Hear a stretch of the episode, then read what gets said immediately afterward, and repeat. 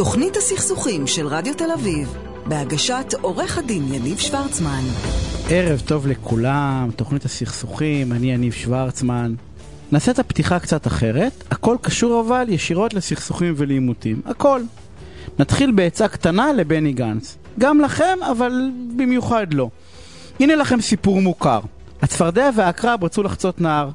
העקרב, שאינו יודע לשחות, ביקש לרחוב על גבה של הצפרדע, אשר סירבה עקב חששה שהעקרב יעקוץ אותה, בדרך. העקרב הצליח לשכנעה שלא כך יהיה, שכן גם הוא מבקש להגיע לגדה השנייה. הצפרדע השתכנעה והסכימה, אך באמצע הנהר העקרב עקץ את הצפרדע ושניהם החלו לטבוע.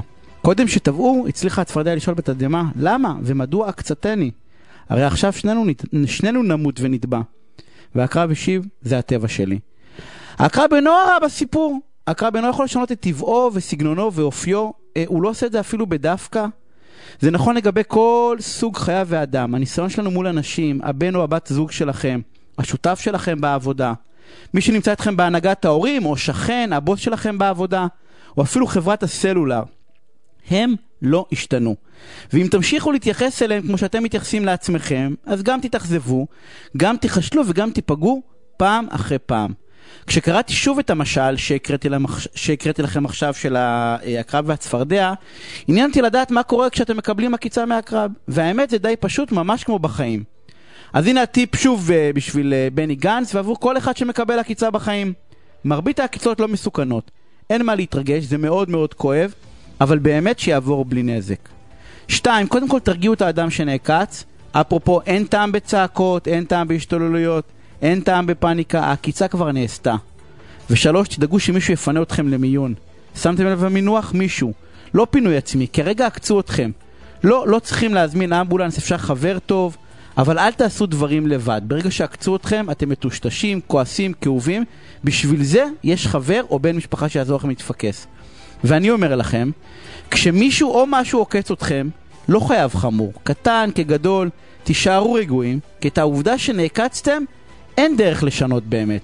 תדאגו לקבל עזרה, לפחות להרחיב את הכאב. ולא, לא חייבים לרוץ לעורכי הדין. כל צד שלישי טוב לעזרה. הערב אנחנו נדבר על מה לעשות כשאדם מבוגר, אני מדבר על 70 פלוס, אה, רוצה לעשות צבא, מה עושים כדי שהיא תתפוס ולא יהיה כל מיני טענות אחר כך. אנחנו נמליץ לשכיר שרוצה להפוך לעצמאי, יש הרבה שכירים בבית, מה לעשות כדי לצמצם עימותים וסכסוכים בעתיד כשהם יהיו עצמאיים. אנחנו נדבר אם יש טעם להעלים נכס, נכסים, יש הרבה אנשים שממליצים לכל מיני אנשים בגירושין ובכלל בסכסוכים, האם כדאי להעלים נכסים וזכויות ולעבוד בשחור. אנחנו נדבר על uh, האם אפשר בכלל להתמודד עם סכסוכי שכנים, ואנחנו ננסה הפעם, שבוע שעבר לא הספקנו, לדבר על איך לשעבד נכסים שלנו עבור כסף uh, בלי להסתבך. רגע לפני שאנחנו מתחילים, אני רוצה להודות לאלון מגדל שנמצא על התפעול הטכני, ולמי שעורכת ומפיקה, לענבר סולומון, והנה אנחנו מתחילים. תוכנית הסכסוכים של רדיו תל אביב, בהגשת עורך הדין יניב שוורצמן. ולפינה, לנושא הראשון, אה, נמצאת איתי עורכת הדין עדי חן, מומחית בדיני משפחה, ירושה, גירושין, יו"ר ועדת זכויות הילד בלשכת עורכי הדין. אהלן עדי, מה העניינים? מצוין, ערב טוב יניב. מה נשמע? טוב לשומעים, הכל מצוין, תודה רבה. נהדר. תמיד כיף בתוכנית. Uh, תודה, האמת שאנחנו מדברים כאילו, את יודעת, אנחנו מדברים על נושאים נורא קשים, אבל המטרה היא, לא יודע אם להקליל, אבל לעשות את זה כמה שיותר פשוט. כי בסוף החיים פשוטים, אין... Uh... תשמעי, אני... צריך אני לנצל כל דקה בהם, כדי רק דברים שמחים וטובים. אה, נכון, לפעמים אין ברירה, אבל אני בא ואומר, גם אם אין ברירה להתעמת, תעשו את זה בחוכמה. אה, מקודם דיברתי על המשל של הצפרדע והקרב, תעשו את זה בחוכמה, תדעו מי בא לעקוץ אתכם, תהיו מוכנים, ואם כן, אל תתרגשו. תראה, אני רוצה לדבר איתך על צוואות של אנשים אה, אה, מבוגרים, אני מדבר על מבוגרים לא, את יודעת, אני בשביל הילדים שלי מבוגר. אני מדבר על 70 פלוס, שזה קצת אחרת, בסדר? סליחה, 70 זה, זה לא... לא, 70 נו. של היום זה 75, של... בסדר, 70 פלוס, אה, שרוצה לעשות צבא או לעדכן צבא. אוקיי. ויש התייחסות אחרת, למשל אם אני עושה צבא, או מישהו בן 75 או 80 עושה צבא, או מעדכן צבא? תראה, החוק לא מבחין בגילאים. החוק קובע כל עוד האדם כשיר מבחינת כשרות משפטית לערוך צוואה, הוא יכול כל יום לשנות את הצוואה שלו לפי מצב הרוח שלו. היום לתת לאדם X, מחר לצער בעלי חיים, מחרתיים לאגודה למען החייל, למי שהוא רוצה, ובלבד שהוא כשיר. אם הכשרות שלו... אה, טוב, אבל, אבל זאת מילת הקסם בעצם. כשרות. ולא, ולא מספיק, זאת אומרת, אם אנחנו חושבים שרק בהחלטה שיפוטית אדם הופך להיות מכשיר ללא כשיר, זה לא נכון. כי יש אנשים שמסתובבים הרבה מאוד אה, איתנו, והם לא כשירים, הם לא יודעים להבחין בטבעה של צבא. אם אתה תשאל אותם מה, מה גודל הרכוש שיש להם, מה היקף הנכסים, הם לא יודעים לענות לך. מי הם היורשים הטבעיים, הם לא יודעים לענות לך, הם מתבלבלים גם בשמות של, ה, של הילדים שלהם, והם גם לא מבינים מה המשמעות של צוואה, שאם עורכים צוואה בצורה X, מה ההשפעה שלה. גם אנשים כאלה ש, שלא הוכרזו כלא כשירים, אבל הם בעצם לא במצב, בסיטואציה רפואית שהם לא מבחינים בטבעה של צוואה, גם אלה הצוואה שלהם לא, לא בתוקף. עכשיו, 아, אה, לא, צריך... אבל צריך, אבל אנשים לא, אמרת משהו שהוא סופר חשוב, אנשים לא מבינים את זה. כדי כן. להיות לא כשיר, אתה לא חייב להיות מוכרז ככזה בעת נכון. המעשה, כאילו. נכון. יש הרבה נכון. מאוד אנשים, אפרופו, למה הבאתי את גיל 70 הרי? יש בני 70 נהדרים, בסדר? אבל ככל שאנחנו עולים הרי בגיל, הסיכוי שלנו להיכנס לפוזיציה הזאתי, היא גדלה, אין מה לעשות. תראי, אנחנו יותר ויותר מפחדים ממחלות של זקנה, אין מה לעשות, זה שלב בחיים שאנחנו מגיעים אליו, רובנו ככולנו. עכשיו, יש מחלות של זקנה, גם התאים במוח מתנוונים, ויש מחלות שהן וסקולריות, שהן בעיות בכלי הדם, יש כאלה תורשתיות, יש כאלה שאתה רואה אותן על רקע אירוע מוחי, או אה, שנותן את האותות שלו לאחר מכן. חסימת כלי דם, וזה משפיע, החסימה משפיעה על התפיסה.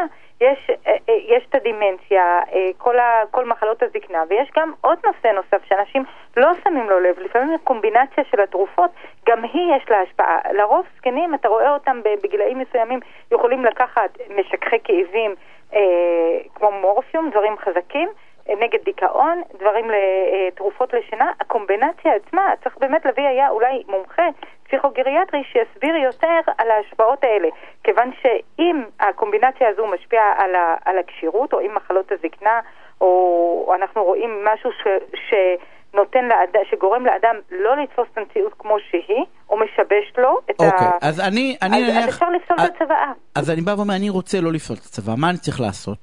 אוקיי. Okay. אז א', אל תעשה את הצוואה לבד. בגילאים כאלה אני מעדיפה שיהיה לך עדים. לא שהצוואה לא בתוקף, אם היא צוואה בכתב יד, אבל צוואה בכתב יד צריך באמת לדעת איך לעשות אותה. כל כולה בכתב יד, נושא תאריך וחתימה בכתב יד. אבל כשיש לי בעיה, או שעלולה לצוץ בעיה, או שיש לי אה, סיפור של משפחה מורכבת ויש בה תככים, בבקשה תלך למומחה. הכסף הזה שאתה משלם אותו הוא חיסכון אדיר לעתיד. מומחה לענייני צוואות לא יזוז מילימטר אחד בלי מומחה פסיכוגריאטרי. אני אומרת לך מה שקורה אצלי במשרד, כשאני שומעת אדם שהוא קשיש, אני לא לוקחת סיכונים. אני ישר אה, אה, מתלווה לפסיכוגריאטר, שהוא מאשר לי אם אני יכולה לערוך צוואה לאותו לקוח או לא. והיו מקרים שהפסיכוגריאטר אמר לי, עדי, את לא יכולה. כי הוא לא כשיר. ואני כיבדתי את זה. אז, אז לצורך העניין, אם רוצים, אם רוצים זה, אז, אז צריך להביא, בגילאים האלה, ההמלצה להביא פסיכוגריאטרי שיעשה בדיקה אם הוא כשיר. חובה, חובה, לא המלצה. למרות שהחוק לא מדבר על זה, אבל אני לא לוקחת סיכונים. חובה, גם תסריט את הצוואה בווידאו, בנוסף שיהווה ראייה נוספת, תעשה כל דבר אפשרי כדי שיכבדו את הרצון האחרון של אותו אדם. אז אה, אוקיי, אז, אמרנו שזה שונה דרך אגב. לגבי חוות דעת, לגבי הכשירות, הרי בגיל 40 את לא מבקשת מאף אחד, גם לא בגיל 50 ו-60. תלוי מה, תלוי מה. יש לי לפעמים לקוחות שבגיל, לצערי, בגיל 40-50 אתה רואה אותם מסתובבים במסדרונות של בתי החולים, ו- ואני לא לוקחת שום סיכון איתם, גם וגם בגיל אז, 40. אה, אוקיי, אז, אה, אז אני בא ואומר, אבל בגילאים מבוגרים זה מאסט, לא משנה מה. כן, אמרת לא להסריט, אמרת להסריט, לא, כי צריך לבקש את הדברים האלה. אנשים לפעמים, את יודעת, באים למשרד ולא, אה, אה, ולא יודעים שצריך להסריט. היום ההסרטה לא עולה כסף, אין בעיה לשמור את זה בענן. נכון. זה הכל, אה, אה, באמת, העלויות של הדברים האלה הן כל כך זולות, ש, ש, שבאמת צריך לעשות את הדבר הזה. בטלפון הנייד, אבל חשוב להדגיש שההסרטה עצמה, בניגוד למצב בארצות הברית, ששם ההסרטה משמעותה צוואה, אוקיי? פה ב, אה, בישראל ההסרטה היא רק מהווה ראייה נוספת שמראה לבית משפט מה אותו מנוח רצה. שוב, אתה גם לא, זה לא מאה אחוז פרפקט, כי למה? כי יכול להיות שכופים על אותו קשיש, תגיד כך וכך וכך, ומפריטים אותו, אי אפשר לדעת את כן, כל נכון, הדברים, אבל בהסרטה, אבל בהסרטה. בהסרטה זאת אינדיקציה ברורה, כי, כי באמת כל התרגיל הזה אפשר לאחור, אתה אתה יכול לזהות, בסדר? נכון, יודעת, נכון. כאילו, מה, גם הפסיכוגרטי היה לא בסדר, כאילו כולם עשו קומבינציה, לא, זה- ועוד קומבינה. זה, זה נראה ועוד דבר מאוד מאוד חשוב ברשותך, אני תמיד בצוואות, בכל הצוואות, ובעיקר בצוואות של קשישים, אני ממש מביאה את הסיפור של החיים שלהם, כדי שכשהצוואה הזו תגיע לבית המשפט, אם יש לגביה ספקות, אז שהשופט יעצום את העיניים שלו לרגע ויחשוב על החיים של אותו מנוח, שהוא כבר לא איתנו והוא לא יכול להעיד, אוקיי? מה לעשות? ברמה הסיפורית ממש? מה? מש, מש, כאילו, כאילו חצי מיני סיפור כזה על, בתוך, בתוך הצבא? בדיוק, מה, מה, מה, למה הוא עורך את הצבא הזו, מה, מה הכי חשוב לו, מה היו הנסיבות של עריכת הצבא, למה הוא רוצה לתת לקרוב משפחה אחד יותר מהשני, מה, למה הוא פגוע ממישהו, כל הדברים האלה יכולים להיות, אה, אה, לבוא במשקל ורק אה, יעזרו לנו לכבד את הצוואה. לי בתור נכד מותר לקחת את סבא שלי לעשות את החתימה הזאת, לארגן לו את העורך דין וכל מה שצריך? סליחה, לא שמעתי. לי בתור נכד. כן. מותר לעשות, לעזור לסבא שלי, לארגן לו עורך דין, לארגן את כל הדברים האלה, להקפיץ אותו. מותר לך להקפיץ אותו לעורך הדין, מותר לך גם לדבר עם עורך הדין ולהגיד לו סבא רוצה כך וכך, אוקיי? אבל מתי אסור לך? כשמתחילים שלב העריכה של הצוואה, אסור לך להיות נוכח ואסור לך אה, אה, להיות חלק, לקחת חלק אפילו לא מאחורי הקלעים. מה שאני מציעה לך, באמת אולי דברים ראשוניים כן לעזור, אבל כל מי שרוצה ליהנות מה, מהירושה, הוא ובן הזוג שלו, כי החוק מדבר גם על בן זוג, אוקיי? שיתרחק מהצוואה. המחוקק הוא מאוד מאוד ברור, הוא מציב לנו תמרור, עצור, רוצה ליהנות מהירושה, תתרחק, תן לאדם לעשות בדיוק את מה שהוא רוצה, אל תתערב לו. אבל כעיקרון אין שום בעיה להסיע את ה... אמ, את המצווה לעורך הדין, אין שום בעיה גם לשלם לעורך הדין, למרות שלא הייתי מציעה, כי עוד, עוד סיפור אחד ועוד אחד ועוד אחד, כל התמונה הזו כשאנחנו מרכיבים אותה בפאזל, אז אה, יוצאת לנו תמונה לא, לא יפה כל כך, וזה, וזו, וזו בעיה. זה לא רק להסיע, אלא גם לשלם, אלא גם לדבר עם הרופא שלו, וגם לדבר עם העורך דין. באה ואומרת, הכל אינדיקציה אחרי זה למי שרוצה, נכון. סליחה שאני אומר לתקוע את הצבא, למי שרוצה לבטל אותה, אז את בעצם באה ואומרת, אה, אה, בשביל מה? אז אם אתה רוצה... בשביל מה? הרי קרוב ודאי שאם הוא. אני אומר, יש לו כסף הרי, ואם הוא כשיר אז הוא יכול לשלם. ו- ובגדול, כן. בינינו גם אין בעיה לשים מישהו באמת, מישהו סיעודי אז אין אה, זה, אבל אה, אין בעיה גם לשים אותו על, אה, אה, על מונית, את יודעת, אני לא מדבר על מישהו שהוא אה, בעייתי, אבל אין בעיה לשים אותו על מונית אין, הרי. אין בעיה להסיע, אבל, אבל הגבול הוא דק, אל, אל תתערב יותר מדי בצבא. דרך אגב, דרך אגב, זה משנה אם נניח אבא שלי מקבל ולא אני, או שזה, או שזה בגלל המעורבות השרשור הזה, כאילו, פשוט לא לעשות את זה. תראה, החוק מדבר על עד לצוואה, על מעורב לצוואה או בן זוגו. באמת היה תיק, שאני חושבת ש, שהתוצאה המשפטית היא מאוד מאוד אומללה, שהצוואה הייתה לטובת הבת של העד, שהוא היה עורך דין. הבת של העד, אוקיי. הבת של העד, העד היה עורך דין, שמי שהיה מעורב בצוואה, עורך דין שליווה את אותו אדם בהרבה מאוד תיקים אחרים, והוא איכשהו דאג שהצוואה תהיה לטובת הבת שלו, והצוואה לא נפסלה כי החוק במפורש מדבר על אה, צוואה לטובת העד או בן זוגו. אז זו אגב הייתה שאלה, אה, אחת השאלות שנתתי לסטודנטים כשלימדתי באוניברסיטת חיפה, וזה, והסיטואציה הייתה מאוד מעניינת. הרבה חשבו שצריך לפסול כאשר החוק עצמו לא פוסל. כי זה בעצם אומר אותו דבר, מה זה משנה בעקיפין? ואני חושבת שצריך בנקודה הזו לתקן את החוק, לא רק אה, העד ובן הזוג שלו, אלא גם... אה, כל מי שנהנה באופן, כן? באופן אה, ישיר ועקיף. בדיוק. עדי, אני רוצה להודות לך. תודה אה, רבה. שימו לב לכל הטיפים האלה, להסרטה, אה, לחוות דעת, לכל מה שצריך, ואל תעשו שטויות, כי, חבל, בסוף אתם מכשילים את מי שרוצה לתת. נכון. עדי, תודה שערב מהמם. תודה רבה, ערב טוב. אה, נמצא איתי רואה חשבון שלומי כהן, מכהן איפרגן ושות', אה, משרד אה, רואי חשבון. אהלן שלומי, מה העניינים? היי, אני, מה שלומך? נהדר, מה קורה? מצוין. יופי, יופי. אה, תשמע, יש הרבה מאוד אה, חבר'ה עכשיו שכירים שנמצאים בחל"תים. אה, ואני אומר לך שהרבה, אתה יודע, עם כל הקושי, כי הם שומעים את העצמאים שזה נורא ואוהב להיות עצמאי, אבל אתה יודע, זו הזדמנות נהדרת להתחיל לבדוק מה אתה יודע לעשות. אני שומע על מישהו שמכין עוגיות, מישהו, אתה יודע, כל מיני אנשים נכון, מנסים, אתה, אתה מנסים כל מיני דברים. נכון. אתה אה, צודק שרוב האנשים היום, בגלל כל הבלגן שיש בעולם השכירים, דווקא נוטים לכיוון העצמאים. כן, אבל להיות עצמאי זה יותר חרא, סליחה על הביטוי. אבל לא משנה, זה דיון, דיון אחר, דיון אחר. עזוב חרא, לא חרא, נכון, זה עניין של... אבל זה להיות עצמאי זה קשה. תשמע, אני רוצה שאתה תיתן, אין לנו, אני, אתה יודע, אחרי זה אין לנו מספיק זמן לפינה. אני רוצה שאתה תיתן לי, אתה רואה, אני לוקח אותך לשם.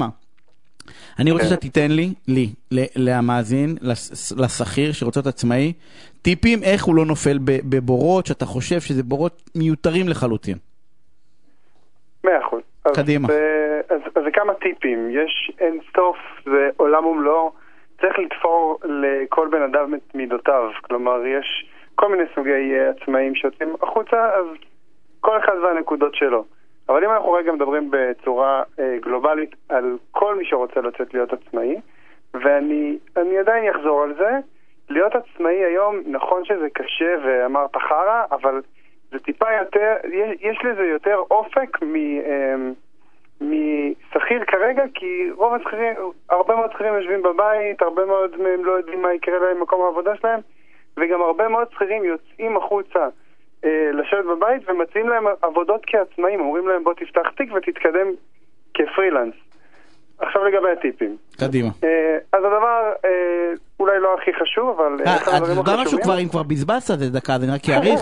לא, שים לב מה אמרת, שאנשים ידעו שמי שיושב בבית עצמאי, שאולי זאת אופציה להפוך, אה, שכיר, סליחה, אולי זאת אופציה להפוך לפרילנס בתחום שלו עם החברה שלו. נכון. זה לא שולל בהכרח נכון, ללכת ולפתוח לעשות. משהו אחר, אבל גם אם אני מפתח, או אני לא משנה מה, נגיד רגע, למה, אתה יודע. וגם העסק ייהנה מזה, דרך לא אגב. צריך כולה- לפחד. כולה, נכון. לא צריך לפחד, ואני חושב שגם העסק יקבל את זה באהבה, זה מונע ממנו הרבה כאבי ראש וגננות. אבל נכון. עכשיו קדימה, טיפים. אז, אז קודם כל לבדוק כמה כסף אתה צריך להשקיע בשביל לפתוח את העסק. יש עסקים שהם קטנים, אתה לא צריך שום דבר, אתה נותן את השירות, אתה כולה צריך רכב, דלקן ו... ופלאפון. ויש מקרים שאתה צריך לעשות יבוא וכיוצא באלה. אז אתה צריך קודם כל לראות מה הכסף שאתה צריך להחזיק בחשבון כדי להשקיע בעסק. עדיף לא, לא לבוא ולקחת הלוואה של 300-400 אלף שקל מהבנק, אלא שהכסף יהיה נזיל. ובנוסף לזה, לעשות צפי כמה זמן עד שאתה תתחיל לראות כסף. כלומר, היום אני יוצא להיות עצמאי, אני לא יודע כמה כסף אני הולך לקבל, ומתי ואיך, אז עדיף שגם יהיה כסף בצד לתקופה הזאתי שאנחנו מנסים את דרכנו כעצמאים, בשביל שיהיה לנו אה, אורך נשימה. מה, אה, אה, זה סופר חשוב מה שאמרת, כי אתה אומר, עזבו רגע, זה לא עניין של כסף מהלוואה או לא מהלוואה. רוב מוחלט, תקן אותי אם אני טועה, אני עכשיו עושה פה, נראה, נראה לי, בסדר? זה לא מדעי, אבל זה לא כאילו מוחלט. רוב העסקים שנסגרים לא הרבה אחרי זמן שהם נפתחו, זה בגלל שלא היה להם... אה, תזרים, נכון. תזרים. לא נשימה. היה להם תזרים, פשוט לא היה להם אורך נשימה. נכון. הם אמרו אני ארוויח מתחילת החודש השני וכבר התחילו לבסס על זה כל מיני חלומות, אתה יודע, תביא את ה-30 אלף שקל הביתה, לא נכון. קרה, עכשיו יכול להיות שהם היו מחזיקים עוד חודשיים, הם היו מביאים גם 50 ו-60, אבל צריך את ה- לפעמים את העוד חודשיים האלה. או שהם מתחילים אה, לגלגל הלוואות על הלוואות. כן, זה אותו דבר, אה, זה לא, לא נסגר, זה בדיוק, זה לא רק נסגר תוך חודשיים, אלא זה נסגר אחרי שנתיים חוב של 500 אלף שקל. כן, לצערנו. אוקיי, אז, אז קופה. ש- קופה שאתה יכול לבזבז, ולצורך העניין גם אם יכאב הלב, אתה לא תמכור נכון. את הבית בשבילה. אגב, לשכירים שמסיימים מקום עבודה יש פיצויים. זה משהו שהוא פתרון קל ונוח להרבה מאוד אנשים שיוצאים לעצמאות. אתה בא ואומר, יש לך את הקופה של הפיצויים, קח, הנה תפתח. בזבזת, תחזור להיות שכיר. נכון. קדימה. דבר שני, אה, מומלץ, לא חובה, אבל מומלץ מאוד בחום לפתוח חשבון בנק נפרד לעסק. עכשיו אומרים, רגע, זה עמלות כפולות, זה בנקים, זה עניינים, זה כאב ראש, זה פתאום לנהל שתי תזרימים, גם בנק, גם עסק. אבל בכל מקרה אתה מנהל תזרים של עסק. ובתוך העסק יש המון תנועות של כניסה ויציאה של כסף. לפעמים אה, מאוד קשה להבין כמה כסף מגיע לך ונשאר לך. ברגע שאתה לוקח חשבון עסקי ובו מתנהלים כל התנועות, גם אם אתה עצמאי, פרילנס שמקבל כסף פעם בחודש, עדיף עדיין, פתאום ב-15 יורד מע"מ, יורד מס הכנסה, פתאום צריך לשלם אגרה, פתאום אה, כסף הזה צריך להיכנס. שמת. איזה מין כזה אולי ממליץ, חובה. לא חובה. חובה, חובה אתה אומר לא, למה אתה חובה, לא חובה בחוק. אבל חובה, צריך זה. לא רציני, תקשיב, לא, מה, בשביל כמה עשרות, אני לא מדבר איתך על חברה עכשיו ח"פ שיש לך עמלות גבוהות. אני אתן לך דוגמה קטנה. פרילנס, שהוא הולך ומרוויח את ה-5,000 שקל כל חודש מאיזושהי עבודה שהוא עובד אה, 160 שעות בחודש, והוא לא הולך להתפתח ולא כאלה, ואין לו עוד הוצאות, אז אולי, אתה יודע, זה נראה כמו משכורת ויאללה. לא, אבל- אבל, אבל גם אז, לך אני אגיד ואני אענה לך, אבל אז אתה צריך לפעמים צריך להתחיל לברר, והזמן עם הרואה חשבון, והרואה חשבון במקום שזה יהיה פשוט. כמה עמלה יש, שלומי, על, על חשבון של עוסק זעיר? 5 שקל, 10 שקלים. כמה אה, עשרה שקלים? 20 שקלים, 30 שקלים בחודש, שים בצד, תעשה את הדבר הזה. כן, הפכתי את זה כן. מחובה- מהמלצה לחובה, מה הבא בתור? אני זרמתי איתך. עכשיו, בכל תחום יש דבר כזה שנקרא שוטף פלוס. אתה יודע, משהו שנורא מוכר במדינת ישראל, אף מדינה בעולם כמעט לא עובדת עם זה, אבל מדינת ישראל זה שוטף פלוס. מה קורה? אתה עובד חודש, חודשיים, עכשיו אתה אומר יופי, אני צריך לקבל היום כסף, בא לחברה, שמח וטוב לבב, אומר להם, טוב, מגיע לי 40 אלף שקל, אומר לך, אה, אה, אה, אה, אה, אנחנו עובדים שוטף 30. זה אומר שאת הכסף אתה תראה רק בסוף חודש הבא. פה צריך לא, אבל- לדעת להתנהל. אתה חייב לדעת את זה מראש. נכון. אז אני ממליץ לדעת מראש, ללמוד מראש בענף כמה זמן לוקח לקבל את הכסף מהלקוחות, באיזה אופן, אם זה בהעברה, אם זה בצ'ק. אפרופו הטיפ הראשון, אל ת... גם אם אתה זה שוטף פלוס 60, נכון. תדע שיש לך חודשיים, ואני, נכון. אתה יודע משהו, זה רק תלוי בנו שלומי. אני עובד שוטף פלוס 0, או פלוס מינוס, בסדר? כאילו, אתה רוצה שאני אתחיל לעבוד שלם? ואז אתה מבקש הנחת מזומן, או שאתה הנחה באלף, הנחה באלף. לא, אני, אומר, אה, אה, לא, כשעובדים, אתה יודע, אני בא ואומר, אה, מה, אני עובד, שלם לי כסף, מה זה השטויות האלה? ואני חושב שזה. אתה יודע, זה, תלוי בנו, אבל יש... אה, זה לא פשוט, אנחנו מדינה שאוהבים לדחות כספים. בסדר, זה צריך לגמור עם השטות הזאת. טיפ נוסף. יש לנו דבר כזה במדינת ישראל שנקרא אישור ניכוי מס במקור. זה משהו שמס הכנסה המציא בשביל לקבל ממך מראש את הכסף לפני שאתה מדווח לו בכלל. האישור ניכוי מס במקור, אם אתה לא מוציא אותו, זה מתחיל מ-30 אחוזים. דהיינו, אם עכשיו אתה בא ללקוח ואומר לו, אוקיי, מגיע לי כסף, לא וידאת שיש לך את האישור הזה, אז הלקוח אומר לך, אוקיי, 70 אחוז אני מעביר אליך, 30 אחוז אני מעביר למס הכנסה בשמך. ואז אתה נפגע תזרימית, נפגע כלכלית, מתחיל לריב עם הלקוח, לא מבין מה קורה, חוזר לרואה חשבון שלך, אם יש לך רואה חשבון, אם אין לך... ותחשוב פטור. שזה עוד שוטף פלוס 60, ויש לך את נכון. השטות הזאתי, איפה אנחנו בכלל, כל החגיגה הזאתי. כן, עכשיו, שטות, זה, לא... לגמרי. לא- אי אפשר להגיד שטות, כאילו, אתה יודע, לא, זה פשוט להוציא. יש עוד טיפ? אוקיי. אחרון, האחרון. אמ, כן, יש עוד טיפ. אל תהיו עצמאים. סתם, נו. יש, יש תשלום אה, כל חודש לביטוח לאומי, גם עוסק קטן, גם עוסק גדול, גם אם אתה עוסק זעיר, פטור, עדיין צריך לשלם לביטוח לאומי, וזה אחוזים מהמשכורת, אין פטורים, אין הנחות, זה לא מס הכנסה. הרבה מאוד עוסקים פטורים חושבים שבגלל שהם עוסקים פטורים הם לא צריכים לשלם שום דבר לרשויות. עוברת שנה, עובר, עוברים שנתיים, מגיעים, צריכים להגיש את הדוח, ופתאום מקבלים בחשב, ל, ל, בחשבון הביתה בין 10 ל-20 אלף שקל לתשלום. עכשיו, מדובר בוא נגיד על 500 או 600 שקל בחודש. עדיף מראש לקפוץ לביטוח לאומי, להסדיר את התשלום הזה, להסדיר הוראת קבע ולהימנע מליקוי בתזרים שאתה בכלל לא מתכנן עליו ולא יודע אותו. אה, ואני אתן אה, את הטיפ האחרון, אה, אם אתם רוצים להיות עצמאים, אחד הדברים שאני חסכתי כל השנים ושילמתי עליהם מחירים יקרים, אני אומר לכם את זה, זה שבעלי מקצוע שלא מלווים אותך. לא, אני אומר לך אמיתי, אתה מתקמצן, אתה יודע, אתה לוקח וזה חוסך. ובסוף, בסוף, בסוף, בקצה, אתה יודע, לא בא לך לשלם לעורך חשבון, ולא בא לך לשלם לעורך דין, ולא בא לשלם לך ליועץ, וזה, זה המון כספים. בסוף זה הכסף הכי טוב, אתה יודע, באמת, השריפה הכי טוב, לכבות שריפה זה פשוט לא להדליק אותה. כן. זה לא, לא להדליק אותה, צריכים לדעת לעשות את זה. שלומי, אני רוצה להודות לך, ושיהיה ערב מהמם, אנחנו עושים, היה יוצאים. פרסומות, ואנחנו כבר חוזרים. תוכנית הסכסוכים של רדיו תל אביב, בהגשת עורך הדין יניב שוורצמן. וחזרנו, אה, נמצא איתי עורך דין יגאל בורחובסקי, מגשר בכיר, בורר בכיר, יו"ר ועדת יישוב הסכסוכים הארצית, גישורים ובוררויות של לשכת עורכי הדין, מייסד המשרד בורחובסקי ושות', אהלן יגאל. שלום יניב, מה העניינים? מה, שלומך? אני נהדר, מה שלומך? בסדר גמור, עורך דין יניב שוורצמן, ראש לשכת המגשרים לשעבר. לא, אה, אל תתחיל, אל תתחיל, אתה תראיין אותי, תהפוך את זה, די, די, בוא נתקדם, בוא נתקדם. אה, תשמע, הרבה לשעברים, אתה יודע, זה כמו, ה- ב- ב- אני, אני אה, ביקשתי ממך לעשות איתי פינה קצת ייחודית. אה, ולמה ייחודית? כי אה, לא, לא, אין, אה, אין דרך להתכונן אליה, ואני אני אגיד את הנושא, ואני אגיד לך מה, מה הקושי שלי, ובוא נראה מה, אה, מה, מה אפשר לעשות. סכסוכי שכנים. כן.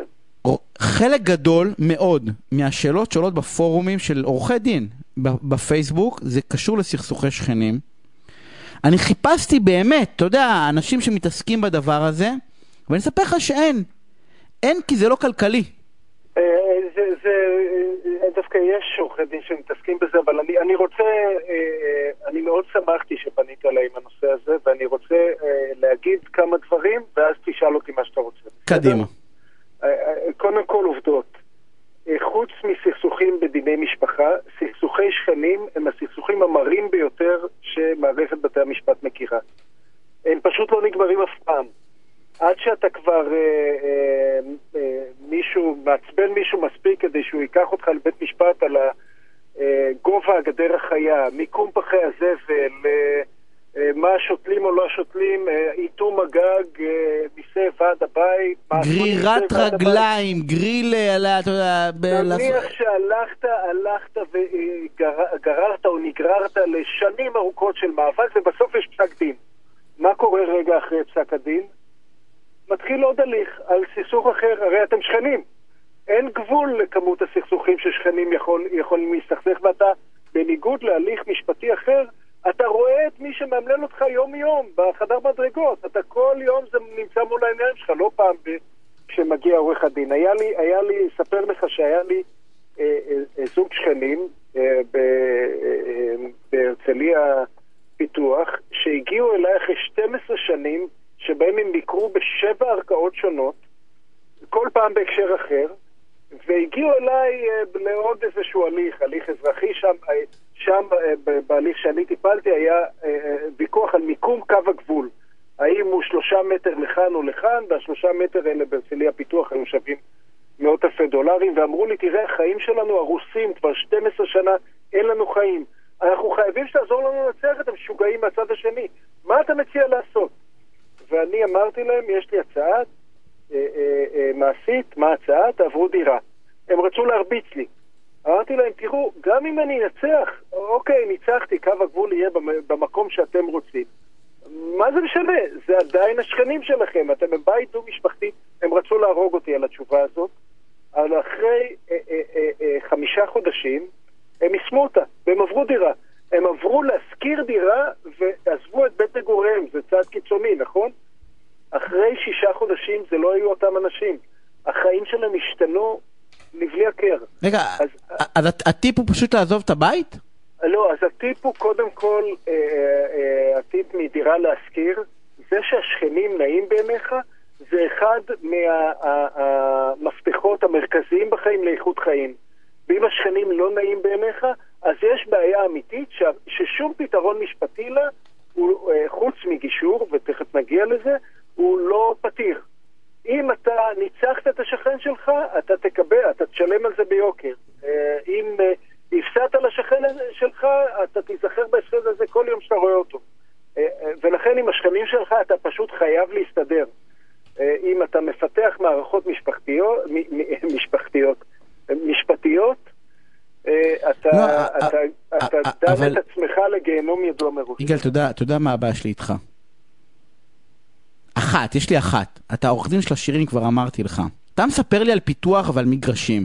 ואני אומר לך, יש לי שכן למעלה שגורר רהיטים. אין לזה ערך כספי. לעזוב את הבית שלי?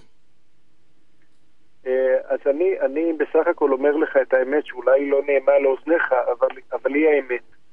אם אתה מצליח להסתדר עם השכן שלך שגורר רהיטים, זה הכי טוב. לא הצלחתי. תב, תבוא אליו, תסביר לו, זה כואב לי באוזן, תעזוב אותי. הוא נבלה, לא הצלחתי, יגאל. אם אה, זה מפריע לך ברמה כזאת שהחיים שלך לא חיים, הפתרון המשפטי בדרך כלל יחמיר לך את הבעיה ולא יעזור לך. אה, תוך כדי אה, שנות ההתדיינות הוא ימשיך לגרור רהיטים, סתם בשביל הכיף, הוא יתחיל לגרור אותם, אה, ואם בטעות תנצח, אז תגלה פחי אשפה ליד הדלת, ואחר כך תגלה עוד כמה, כמה דברים, ואין לזה סוף. אני, אני, אני, אתה עושה? אותי, יגאל, אתה עושה אותי עצוב. כי לא, אני לא באתי, אני באתי. אני באתי, אתה יודע, באתי לתת לה, לא, אני איתך, אני כמובן, אני אומר את זה ב... אני- אתה יודע מה, תן לי לשאול אותך, אה. רק בשביל להדגים את הנקודה שלא תרד עליי מדי, תן לי לשאול אותך. לא, אני איתך, אבל להגיד שאין מה לעשות, גם אני יודע. בשביל מה אני מביא אותך? לא, רגע, לא אמרתי שאין מה לעשות. אמרתי, בואו נבחר את האופציה שמשרת אותנו הכי טוב. אבל האופציה, אבל תקשיב, האופציה, זה זה לצורך העניין, אני- אני אני מבין, לצערי דרך אגב, אני מסכים איתך. וזה מה שהופך את התחום, יש, יש. לא, סוף זה. זה מה שהופך את התחום הזה לאיום ונורא, כי אתה אמרת נכון זה משפחה, ואמרת נכון גם אין מה לעשות עם זה.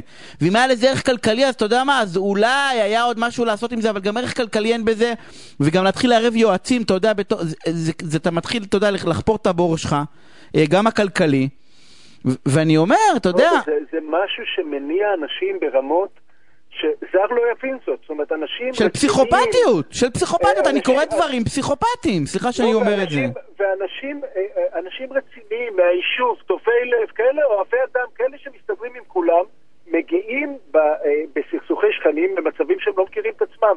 עוד סיפור, בסדר? לא יודע כמה זמן... תמשיך, אה, תמשיך. שני, שתי משפחות מאמללות אחת את השנייה במשך שש שנים. זה אה, בנה מתחת לזה, פלש בכמה מטרים או לא, אה, שילם על מה שהוא היה צריך או לא, ויכוחים, ויכוחים, ויכוחים. האחד רוצה עץ לימון בתוך החצר של השני, זה הצעד המשפטי שהוא מבקש. שנים של אמלול מגיעו, מגיעים להליך גישור, ובסיום הליך נשבע לך מהמורכבים שעשיתי, ו, ועשיתי אה, אה, גישורים מבחינת היקף כספי אה, יותר מעצי לימון. אה, מהמורכבים שעשיתי בסיום הליך גישור, הם חותמים על הסכם גישור, לוחצים ידיים, מחייכים אחד לשני. אחרי, אה, יורדים למטה, אחרי 20 דקות אני מקבל טלפון מ- מה- מהשכנה, מאחד מהניצים, אה, לא, לא, החתימה שלי לא מחייבת, אני רוצה לבטל אותה. העורך דין שלי לא היה כשחתמתי. אני אומר לה, אבל, אבל מה קרה? תסבירי לי מה קרה. רגע לפני, לחץ ידיים. אמרה לי, לא, אני מכירה אותו מצוין. אה, אני ירדתי למטה וראיתי אותו מחייך עם עורך הדין שלו. אם הוא מחייך, אני נדפקתי. אישה מקסימה, כן? וזה חרפן אותה, אין. אה, אה, סכסוכי שכנים, אתה צריך להבין שאם הגעת למצב שאתה מתחרפן מהרהיטים מעל של השכן, אתה כבר לא. לא, לא, לא איך שהיית רוצה להיות. והדרך לפתור את זה, זה לעבוד על עצמך, להסתדר עם השכן, או לעבור דירה. זה של... שלושת האפשרויות האמיתיות.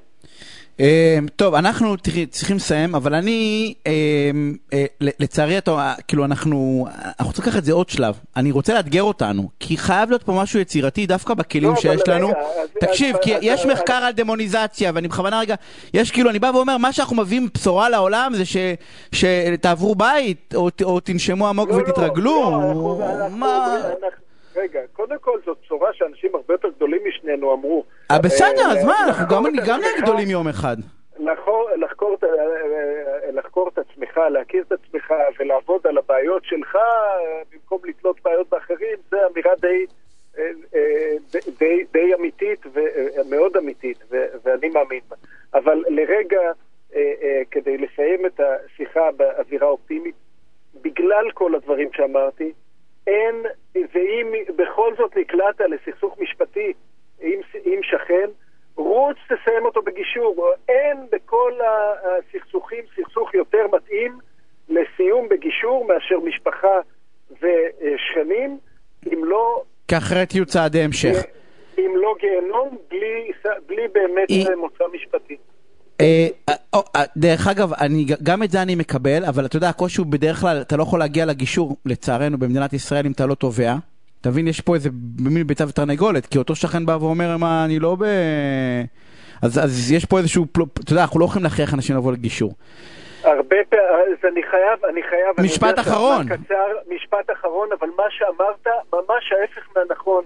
אני רואה הרבה גישורים במדינת ישראל בשנה, שנתיים, שלוש האחרונות, שמתחילים לפני הגשת תביעה, ובלשכת עורכי הדין יש ממש צוות של נשים רציניים, שמנסים להסביר לציבור שזאת הדרך ללכת. אנחנו אבל- על הצוות דיברנו ועוד נדבר, אבל אני לא, אין לי זמן אבל להתווכח איתך על זה. כי אני לא מסכים איתך.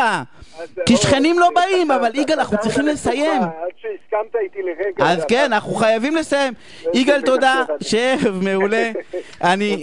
הפינה הבאה מעניינת, שווה לך לשמוע. אני רוצה להגיד שלום להראל יעקבי, חוקר פרטי. אהלן הראל, מה העניינים? טוב, יניב, מה שלומך? נהדר. אה, אה, אה, תשמע, יש, אני רוצה לדבר, אני אשאל- ישר את השאלה.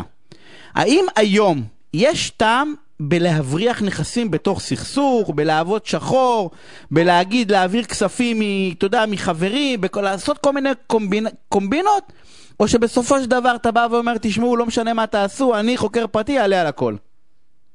אנחנו, כחוקרים פרטיים, יש לנו יכולת באמת להגיע כמעט למרבית הנכסים. ברוב הארצות.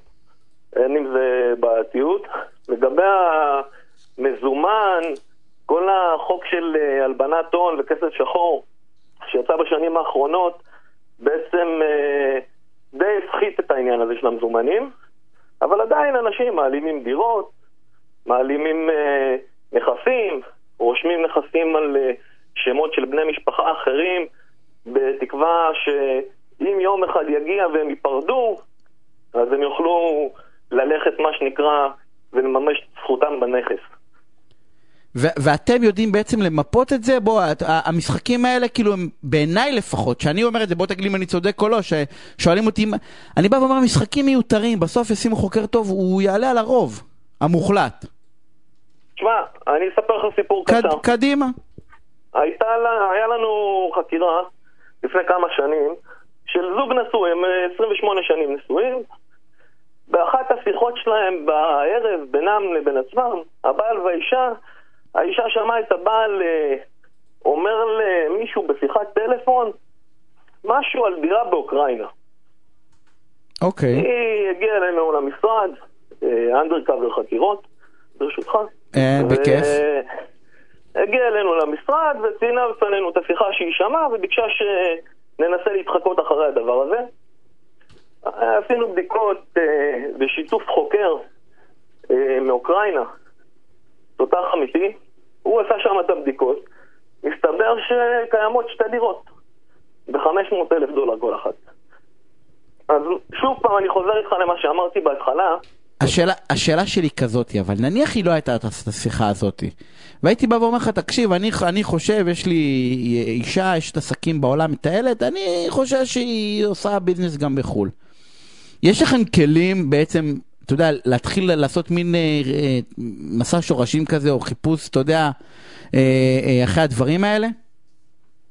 יש לנו יכולת לאתר כל נכס שאותו אדם או אישה רכשו וניסו בצורה לא צורה להעלים אותו. תשמע, בסופו של יום, גם אם אתה מנסה להעלים איזה נכס, או מנסה להעלים רכוש, כל אדם הוא איפשהו אינטרסנט, בסדר? גם אם יש לי מאהבת, ואני עכשיו כביכול קונה דירה כי יש לי עודף כסף, ואני אקנה את זה למאהבת, אז אני אתן שם בהערת אזהרה איזה משהו קטן שיוציא את זה בסוף לטובתי, אתה מבין? אנשים, אה, מעט מאוד אנשים שמים את זה על, אה, קונים משהו בשביל מישהו ומשאירים את זה באמת כמתנה. בייחוד בנכסים גדולים כמו דירות, אה, כמו נדל"ן וכאלה. אנשים משאירים איזה שובל של משהו. תמיד, כמעט תמיד. תמיד. אז, אז, אז בעצם, אז, אז ככה, אז, אז אני, כדי לסכם, ככה, אנחנו צריכים לסיים, למעשה לצורך העניין, כל מי שחושב שהוא יכול, אה, אה, או יכול להבריח, רוצה להבריח, ווטאבר, זה, זה, זה, זו טעות בעצם. כי לא, תה, לא, לא תהיה בעיה, אני אקרא לזה לתפוס את זה בסופו של דבר. בעידן של היום, אה, כדור הארץ הוא לא כזה גדול. הבנתי. אה, הראל, אני רוצה להודות לך ושערב מעולה, אנחנו רוצים הפסקת פרסומות. התוכנית שלך חבל על הזמן. תודה, תודה רבה. אה, אנחנו רוצים הפסקת פרסומות קצרה וממש כבר חוזרים. תוכנית הסכסוכים של רדיו תל אביב, בהגשת עורך הדין יניב שוורצמן. וחזרנו, נמצא איתי עורך דין נדיר אביעד, מנהל מחלקת מקרקעין ונדל"ן, שותף במשרד יגאל בוכובסקי ושות', אהלן נדיר, מה העניינים? בסדר גמור, מה שלומך? נהדר, הכל בסדר? הכל נהדר. יופי. באתי להתקיל אותך לשאול אותך אם שמעת את הפינה של יגאל ושלי מקודם, ואם יש לך משהו להגיד, אבל אני לא אעשה את זה, כי אנחנו לא נספיק את הפינה שלנו, אבל תשמע אחר כך. לא, יגאל הוציא אותי עצוב, יגאל הוציא אותי עצוב.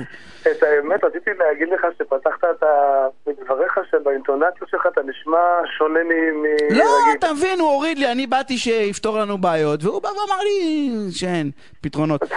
תשמע, אנחנו הולכים לדבר אה, על אה, אה, בטוחות, בסדר? בוא נסביר רגע לאנשים מה, זה הדבר הזה. אני רוצה לקחת כסף בדרך כלל מבנק, אבל לא רק, ותכף תגיד אם גם כדאי לקחת את זה מכל מיני חברות, אה, אני אקרא לזה פרטיות, ובדרך כלל אומרים לי תביא משהו, נכון? תביא את הבית. בדיוק, בדרך כלל הרי שאנחנו שומעים את המונח משכנתה, רובנו משוכנעים שמשכנתה א' זה רק בנק. זאת אומרת, משכנתה זוהי הלוואה, וזה לא נכון. ודבר שני, כולנו משוכנעים שמשכנתה זה רק באמצעות בנק, וזה מתחבר למה שאמרת מקודם לגבי הלוואות בחברות פרטיות, אבל בוא נעשה רגע סדר, אוקיי? קדימה. אני נתקל בהרבה מאוד אנשים שחותמים על הסכמי הלוואה בלי בכלל להסתכל, בלי לעיין, בלי להבין, על עיוור. ולא מבינים את המשמעויות המאוד מורכבות והמאוד קשות שיש לנו בהסכמי הלוואה, ובמיוחד אם אנחנו מפרים הסכמי הלוואה. וכל עוד אנחנו מחזירים את התשלומים החודשיים, חודש בחודשו, החיים נהדרים. אנחנו נגלה שחתמנו על הסכם אה, קשוח או דרכוני כאשר אנחנו נהיה בהפרה של הסכם. ומשכנתה זוהי לא הלוואה. בואו נתחיל רגע מהבסיס. בסדר? משכנתה זו זכות במקרקעין. היום אנשים רגילים למונח משכנתה או מקשרים בין המונח משכנתה להלוואה בגלל שבנק שנותן משכנתה מעמיד אה, הלוואה למישהו שרוכש דירה, אז הוא רושם משכנתה לטובת הבנק. מה זאת אומרת משכנתה? זו זכות קניינית שנרשמת בטאבו, שאם מחר הלווה, אותו אדם שרכש דירה, לא עומד בתשלומים החודשיים, הבנק מוכר את הדירה באמצעות אני- מימוש המשכנתה. אני אעשה את זה פשוט, אולי אפילו תגיד לי אם אני צודק, ואני מבין, בעצם לבנק יש זכויות בבית שלי עד שאני מחזיר לו את הכסף. נכון. אנחנו בדיוק. שותפים, סוג של שותפים, לא זה, אבל סוג של שותפים ב- בזכויות ב- בדיוק, ב- בדירה נכון. שלי עד שאני מחזיר לו את כל הכסף. פישטת את זה בצורה הכי נכונה שיכולה להיות, שלמעשה, מתי הבנק יכול למעשה להיכנס בנעליי ולמכור את הדירה? שאני לא אני לא... מחזיר לו את לא מחזיר הכסף. או שאני לא מחזיר את התשלומים. זה נכון גם- לא, או שאני לא עומד בהסכם ההלוואה. בסדר? עכשיו, אנחנו צריכים להבין שאנחנו חותמים על הסכמי מסמכי משכנתה, יש הרבה מאוד מקרים שבהם הבנק יכול מחר למכור את הדירה שלנו, רוב האנשים לא מודעים לזה בכלל. בסדר? חותמים, באים לרפרנטית, חותמים והולכים אני, הביתה. אני, ש... רגע, מה זה רוב? רוב מוחלט בעולם, כולל אנוכי, בסדר? מעול... אני אומר את זה פה, ב... אתה יודע, ש... מעולם לא קראתי את ברגע הסכם. זה. אבל תחתום פה ופה ופה ופה, חתמתי ב-Xים, כי מסמנים ב-Xים. בדיוק. והלך- והלך... של 30-40 עמודים במינימום. ברור, אבל עכשיו יש לי שאלה. אני... עזוב, אני צריך לקרוא, יש טעם לקרוא? בהלוואות בסכומים נמוכים, התשובה היא, בדרך כלל הבנקים לא ינהלו איתך משא ומתן. אה, אני אגיד לך, טוב, תודה רבה לך, אתה רוצה לחתום, אתה לא רוצה ללכת למישהו אחר שייתן לך את ההלוואה. בהלוואות בסכומים יותר משמעותיים בוודאי שכן. בהסכמי מימון יותר מורכבים, בסכומים יותר גבוהים, יש משא ומתן שהוא מאוד ארוך בדרך כלל. רוב העם מאוד- אבל, רוב העם זה סכומים קטנים, נכון? אני יוצא 800 אלף נכון. שקל הלוואה, יגידו לי, תשמע, נשמה, תחתום או שתלך? או. בדיוק, תגיע רפרנטית, תנסה לנהל משא ומתן, אני איתך בסדר, אבל לא אצלי. כן. זו התשובה שכנראה תקבל, כי אתה לקוח VIP ואז זה קצת, קצת אחרת. אבל, אבל כן חשוב קצת להבין את זה, קצת להבין את התהליך, להבין מה בעצם אנחנו נותנים לבנק. אה, אתה אומר בנק בנק, אבל זה לא חייב להיות בנק. אני רואה כל מיני חברות אה, חוץ-בנקאיות כאלה, שאומרות, אם אתה רוצה שאני אתן לך 200-300 אלף שקל בנק, תעשה לי, תרשום לי גם משכנתה. משכנתה, נכון, היום, היום, היום התחום של ההלוואות הוא משגשג בצורה נהדרת, באמת, גם, אה, גם חברות הביטוח, גופים המוסדיים פנו גם לתחום של ההלוואות, כל התחום של המשכנתאות מאוד מתפתח, היום יש תחרות מאוד מאוד גדולה בין הבנקים לבין חברות הביטוח המסורתיות שאנחנו מכירים, אה, שנלחמות על כל אה, לקוחות, בדרך כלל זה לקוחות גדולים, בסדר, המלחמה כרגע היא הלקוחות הגדולים, יש גם את הלקוחות הרגילים, אבל אה, יש מלחמה מאוד מאוד קשה ביניהם, וזה טוב לציבור נוטלי ההלוואות. יש מלחמה על שיעורי הריבית. החלק המרכזי שאנחנו לא מבינים בו הרבה זה בעצם שיעורי הריבית, כמה אנחנו משלמים על ההלוואה שאנחנו לוקחים מהבנק או מהגורם האחר. ובדרך כלל אם נחפש מספיק טוב, אז יכול להיות שנמצא אה, מקומות שנותנים ריביות או מסלולים יותר אטרקטיביים ממקומות אחרים. לכן ללכת רק לארבעה בנקים או שלושה בנקים זה לא מספיק. לכו לעוד איזושהי חברה חוץ-בנקאית, אבל מוסדית מוכרת, לא חלילה... כמו למשל, תגיד שמות, שידעו, שאתה יודע, אני רואה שלטים, יש- אני רואה שלטים, בהרצליה יש את מלא שלטים, צריך יש 100 אלף שקל, בוא תיקח מאיתנו, לא יודע, חברות פרטיות כאלה. אז, אז אני אומר שוב, יש לנו הרבה מאוד גם גופים מוסדיים, גם uh, קר, קרנות השקעות שמעניקות הלוואות, היום משהו כזה משגשג. לא מה זה גוף שמות? מוסדי? דבר לעם. אני לא, מה זה, זה כאילו חברת ביטוח? אנחנו מדברים על חברת כלל ועל חברת... אוקיי, אוקיי. גופים כאלו, בדרך כלל הגופים האלו פונים לשוק היותר גדול, והיום גם המשכנתות הפרטניות מתחילות לתפוס נפח גם אצלם, אבל זה תחום שהוא מאוד מאוד משגשג, חשוב להבין את זה. מאוד חשוב להבין את זה, כי הוא נותן לנו אה, תחרות ואפשרויות יותר אה, רבות מאשר לפני זה. כשאני רוצה הלוואה, נניח רכישת בית, או, או ל, לכל, נניח לעסק, ויש הבדלים אני יודע, נניח לעסק אפילו, אה, יש מה שאני צריך לדעת, שאתה בא ואומר לי, יניב, תשים לב, לפני שאתה חותם פה על הלוואה, ומשעבד את הבית שלך ורושם, יש, יש דברים שהם דרמטיים בעיניך? בעסקים בטח, בעסקים ברוב המקרים, במאובחן מאוד מאנשים פרטיים, בעסקים מאוד חשוב לגורם שנותן את ההלוואה, אני אגיד את השם המקצועי, הוא קצת אה, כתב ההתניות הפיננסיות. זאת אומרת, לראות מה יחס התקבולים שלך, הוצאות מול הכנסות. בסדר, אני אומר את זה מאוד בגדול. זאת אומרת שהבנק או הגורם המלווה אומר לך, תראה, אתה צריך לעמוד ביחס מסוים של הוצאות מול הכנסות, שאם אתה עובר אותו, אתה בהפרה של הסכם ההלוואה, כי אני רוצה לוודא שהפעילות העסקית שלך והתזרים המזומנים לא נפגע. זאת אומרת, בעסק זה אחד הדברים החשובים שגורם מממן אה, בודק. אז כאילו, הוא נכנסתי לא שותף רק בנכס, בנכס נכון, אלא נכנסתי נכון. שותף בעסק. נכון, בדיוק. וזה בהבחנה, במשקי בית אתה לא תראה התחייבות כזו. כלומר, כאן בעל עסק מתחייב, אני מתחייב שהיחס ה-LTV, לא משנה מה, יהיה, לא משנה, 60, 70, 80 אחוז, לא משנה כמה, וזה מלווה אותך לכל תקופת ההלוואה. עכשיו, בדרך כלל הלוואות לעסקים זה הלוואות לתקופות ארוכות. לא יודע, בדרך כלל זה יותר שכיח מאשר במקרים רגילים, וזה לפעילות העסק. עכשיו, אתה לא יודע לצפות את פעילות העסק. בואו תקחו את הקורונה. קורונה למעשה גרמה לשבר כלכלי עצום אצל הרבה מאוד עסקים. ובהרבה מקרים אני יודע שחברות המממנות אה, נתנו גרייס. כלומר, הבינו שיש פה בעיה. אה, בעצם, ש... בעצם כולם היו בהפרה. בדיוק. כולם היו בהפרה, אוקיי. אני לא יודע, אבל בוודאי... הרבה היו בהפרה, הרבה היו בהפרה. לפני שנה-שנתיים, היה לנו ברור שתזרים המזומנים יהיה בצורה כזו, ויהיה לנו בסדר, ופתאום הגיעה הקורונה, ואין הכנסות חודשיים, שלושה, ארבעה חודשים, זה דבר שהוא משמעותי. אבל כבר אני יכול להגיד שכל הגופים שאני מכיר וכולי, בוודאי שאף אחד לא עשה שום דבר, ולא עושים שום דבר בדרך כלל, מדברים, מסתדרים וממשיכים הלאה, כי אין מטרה חלילה נדיר, לפעול. יש לי שאלה. אני, כרוב האנשים הפרטיים, לוקחים הלוואות בדרך כלל משכנתה לרכישת בית. אתה רואה שיש טעם בלפנות לייעוץ משפטי או שזה, או שזה מיותר? אני מדבר על המשכנתה עצמה, לא על העסקה כולה שזה ברור. כאילו יש טעם... תשובה שאולי שיכעסו עליי קצת, לא, כי בצד השני לא יהיה מי שיקשיב יותר מדי. לא, מהמאה, לא, אבל זה אני רוצה שאנשים ידעו שהם צריכים ללכת. לא, לא, אבל אני רוצה גם נקודה אחרת שהיא חשובה. בסדר, אני נתקע בהרבה מאוד מקרים שאנשים נותנים הלוואות לאנשים. פרטי לפרטי. אוקיי. בסדר, זה מאוד חשוב. ואז אתה מגלה הרבה אנשים, איפה תראה את זה תמיד בהוצאה לפועל ובחדלות פירעון. אתה תראה שאנשים מגישים בקשות לפשיטות רגל כי הם נתנו ערבות לחבר או כסף לחבר ומה זה מסתבכו. אם הם היו יודעים שמשכנתה זה לא רק שבנק רושם לטובתו, אתה קיבלת הלוואה מחבר מסוים, הוא יכול לרשום משכנתה לנכס שלך. הוא לא חייב להיות בנק כדי לרשום משכנתה. זאת אומרת, אתם יכולים לעזור לחברים שלכם, למשפחה שלכם, ובד בבד להגן על הכסף שלכם. זה מאוד חשוב שאנשים לא מודעים לזה. שבעצם אני יכול לקחת את ההלוואה ולרשום משכנתה על הדבר הזה. בדיוק, לא, אני חייב הסכמה. בדיוק. אני חייב הסכמה שלך אבל, או שלא. כן, חייב, זה לא הערת אזהרה. בוודאי, בוודאי. אנחנו בעצם עושים הסכם הלוואה של, במקום 40 עמודים של 6 עמודים, שאומר, נתתי לך, נתתי ליניב 2 מיליון שקלים, הוא מתחייב להחזיר לי תוך 10 שנים, כל חודש איקס כסף. רוצים ריבית, לא רוצים ריבית, אם הוא לא מחזיר, אז... אה, אז יש את הבית, ואז אתה מגן גם על הבית אם הוא מסתבך, וגם אה, על עצמך. כשיש את ה... בדיוק, אנשים לא מודעים לזה. על כל הזה.